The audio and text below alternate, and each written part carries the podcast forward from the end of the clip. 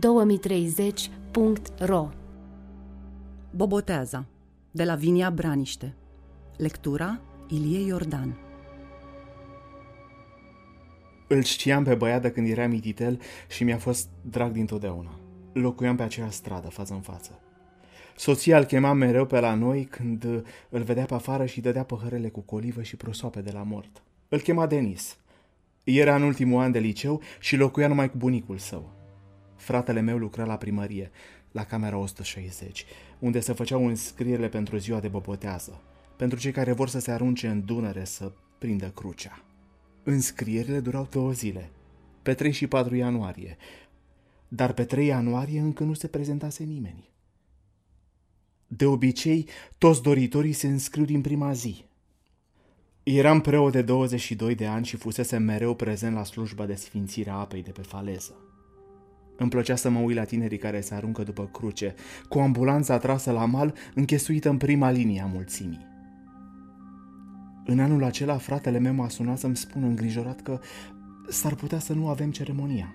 Mergeam la adunare de bobotează de copil și, din câte țin minte, ceremonia se anulase doar de două ori, de ambele dăți din cauza furtunii.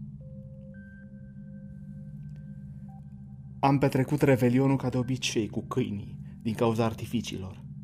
În cartierul nostru sunt grupuri rivale de tineri și în fiecare an se întrec. Acum au început mai devreme de miezul nopții, pe la 12 fără un sfert. Și ne-au derutat. Fiindcă, în general, pe la fără un sfert, ieșeam din casă. Eu într-o magazie cu doi dintre câini, iar pe cel mai mic, care a avut două operații la picior și nici nu vede bine, l-a luat soția în casă. I-a pus un radio și a stat cu el în brațe. Câinii au trecut cu bine peste această noapte, dar a dispărut una dintre pisici. Cele patru pisici salvate fiecare din gunoaiele cartierului de blocuri care începe la capătul străzii noastre. Stăteau în garaj, pe două canapele vechi. De când am început să adunăm animalele, n-am mai avut loc de mașină în garaj, așa că mașina sta afară. Până acum părea că pisicile se mai descurcărețe în noaptea de revelion. Știam că și ele se sperie, dar nu ne-am gândit niciodată serios să le acordăm o atenție specială. Pe 2 ianuarie am început să trec cu boboteaza. Tatăl meu a fost preot tot aici în parohie. Eu m-am transferat în locul lui când a ieșit la pensie. Iar de locuit, am locuit mereu împreună cu părinții. Când eram mic, l-am prins câțiva ani și pe bunicul, tot preot și el. Așadar cunosc bine cartierul și oamenii. Dascălul locuiește și el nu departe, la blocuri, dar de zona aceea se ocupă colegul nostru, părintele Pavel. Când trec cu icoana nașterii Domnului și cu botezul, în preajma sărbătorilor de iarnă, încep mereu cu strada mea, cu casa de la numărul 101, ultima, și merg descrescător pe o latură, apoi mă întorc pe cealaltă. Dascălul se simte dator să-mi propună de fiecare dată modalități de eficientizare a traseului, dar mie îmi place așa. Plus că oamenii mă văd de la distanță și știu precis pe unde o să trec – așa că au timp să facă ordine dacă este cazul. În ziua aceea am început cu numărul 101, unde nu mi-a deschis nimeni. Nici la 99 n-au deschis, iar asta cumva m-a neliniștit. M-am obișnuit ca în ultima vreme lumea să nu mai deschidă poarta, dar știam că aici erau cupluri de bătrâni care erau mereu acasă și erau religioși, uneori chiar veneau la biserică. Nici la 97 n-a deschis nimeni iar dascălul îngrijorat și el a bătut foarte tare în poartă. Nu lătra niciun câine. Era o zi foarte însorită și caldă. Sărise brusc la vreo 20 de grade în urmă cu câteva săptămâni. Florile din curtea mea ieșiseră deja de două degete. În anul precedent, liliacul înflorise de două ori, iar soția mea a propus să-l tăiem. Nu-mi plăcea când ne lăsam furați de superstiții. Recunosc că mi se mai întâmpla și mie. Ea a zis că e semn rău și că oricum liliacul e o plantă de cimitir, la fel cum erau și sângenei. Că de asta ne merge prost și că să le tăiem pe toate. Dar mie nu mi se părea că ne merge prost.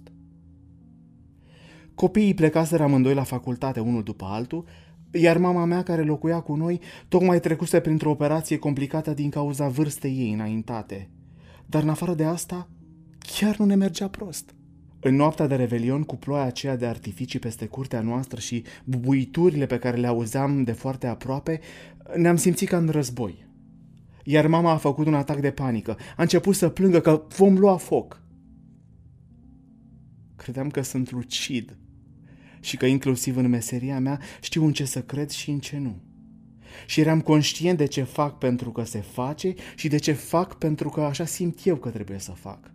Încercam mereu să înțeleg și să-i ajut pe oameni, fără a mă lăsa contaminat de ei. Pe 2 ianuarie mi-am petrecut ziua mergând din casă în casă și am reușit să acopăr toată zona din parohie care îmi revenea. Mi-au deschis foarte puțini oameni. Și-au lătrat foarte puțini câini când dascălul bătea în porți sau sunat la sonerie. Băiatul de vis a deschis, dar nu m-am mirat. Am întrebat în stânga și în dreapta dacă a văzut cineva o pisică albă, cu coada și două dintre picioare negre, pentru că așa arăta Didia noastră. Dar oamenii nu o văzuseră. Iar unii cred că au fost înjeniți că am tulburat ritualul cu întrebarea mea măruntă despre pisică. Toate animalele din curtea noastră erau într-o stare jalnică când le-am luat de printre tumberoane. De asta ne-am și luat, pentru că era evident că nu aveam nicio șansă altfel.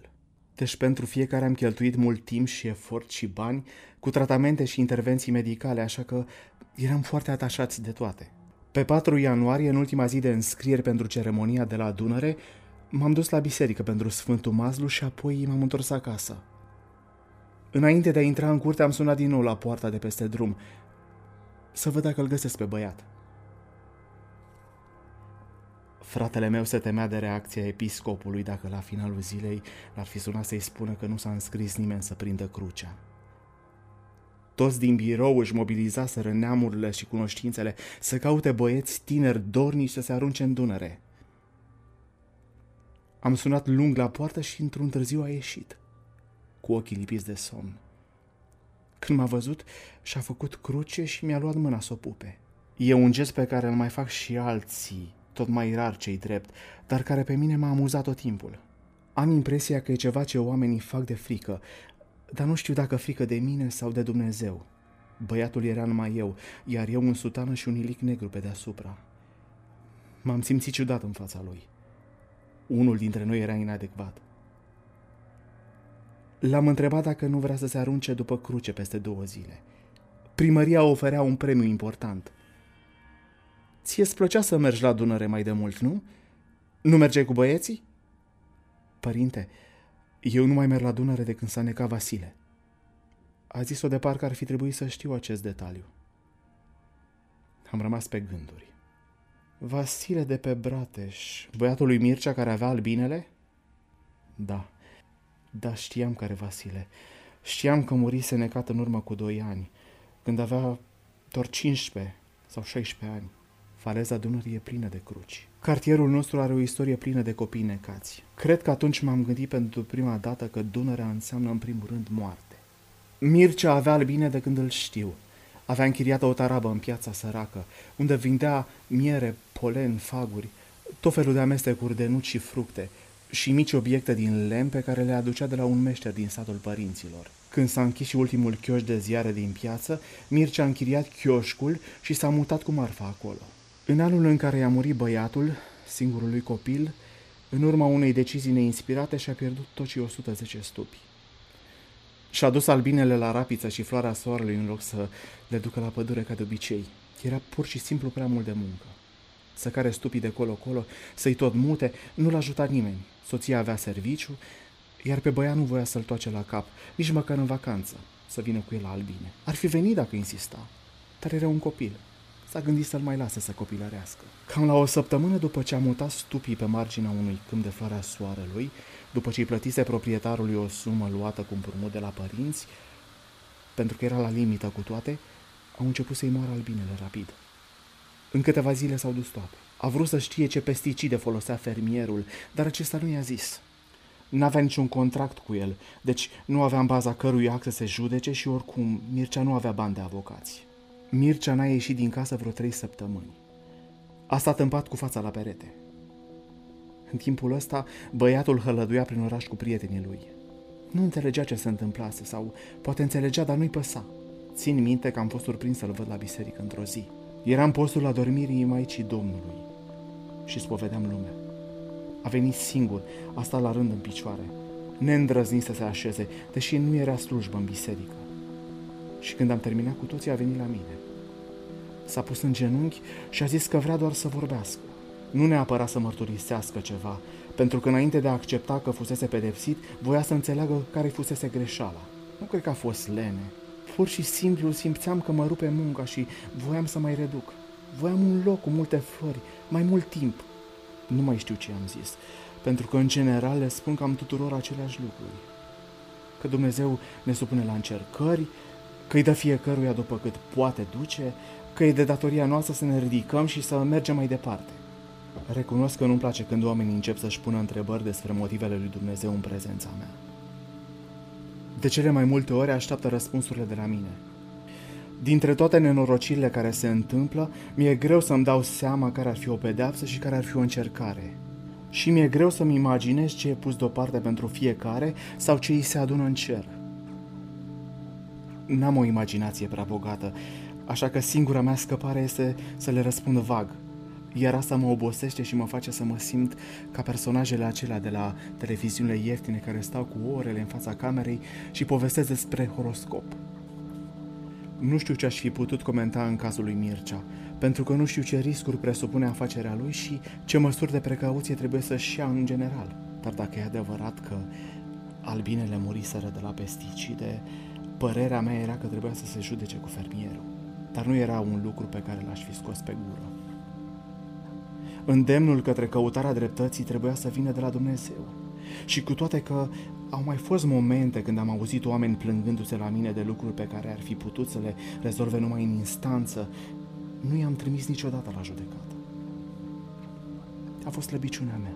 Din întâlnirea aceea țin minte că Mircea a fost demn și neresemnat, iar eu i-am vorbit vag. La urma urmei, doar muriseră niște albine. Nu-mi dădeam seama cât costă această întâmplare. Și apoi, cu câteva zile înainte de începerea școlii, Vasile s-a dus la Dunăre cu prietenii.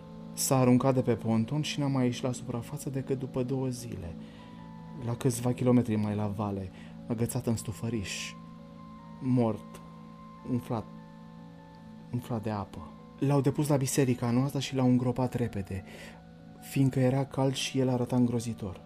Atunci l-am văzut pe Mircea a doua și ultima oară în biserică. Lumea vorbea că întâmplarea cu albinele fusese o prevestire. A fost un semn, a zis soția lui atunci. Există semne, nu?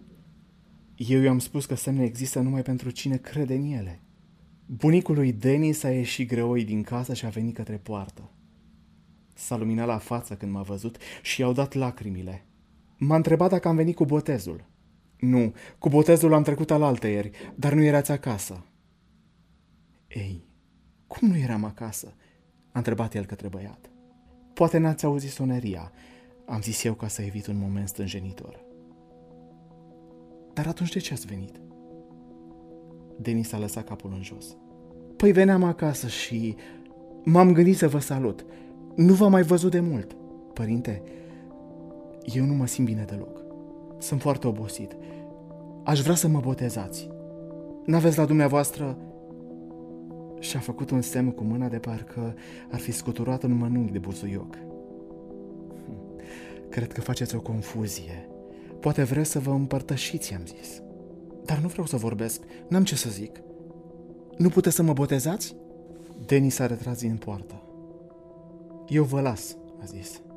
Părinte, nu mai să-mi dați cu busuiocul așa, a zis bătrânul și mi-a arătat cu palma pe cap cum trebuie să-l botez. Bine, am zis, dar nu acum. Poi mâine e boboteaza și trec pe la dumneavoastră cu aghiazma mare. M-a încățat de braț și mi-a șoptit. Și să-mi zice și cât o să mă coste. Nu vă costă nimic, i-am zis. Am traversat strada și am intrat în curtea casei mele, ușor amuzat de omul acesta care fusese botezat la intrarea în viață și care voia tot cu un botez și la ieșire. De ce nu, la urma urmei? Dacă nu-i place să vorbească, de ce să-l forțez? În ziua aia, fratele meu m-a mai sunat odată la prânz să mă întrebe dacă am găsit vreun amator. I-am zis că nu. Și apoi încă o dată după amiază, înainte să plece de la birou, când trebuia să sune la episcopie să le spună că anul acesta nu mai vrea nimeni să se arunce în Dunăre. Rezervasem și ambulanța, mi-a zis. Știi ceva? De fapt nu m-ar deranja să moară. Cine? A zis el speriat. Tradiția. Cum adică? Tradiția cu ăștia care se bat pe cruce în apă. Am fost acolo în fiecare an. Mă uit cu binoclu. Crede-mă că se bat. Anul trecut au smuls-o de la unul la altul. Păi se bat pentru bani, ce crezi? După o pauză scurtă a zis, pentru anul viitor trebuie să ne gândim la un plan de rezervă.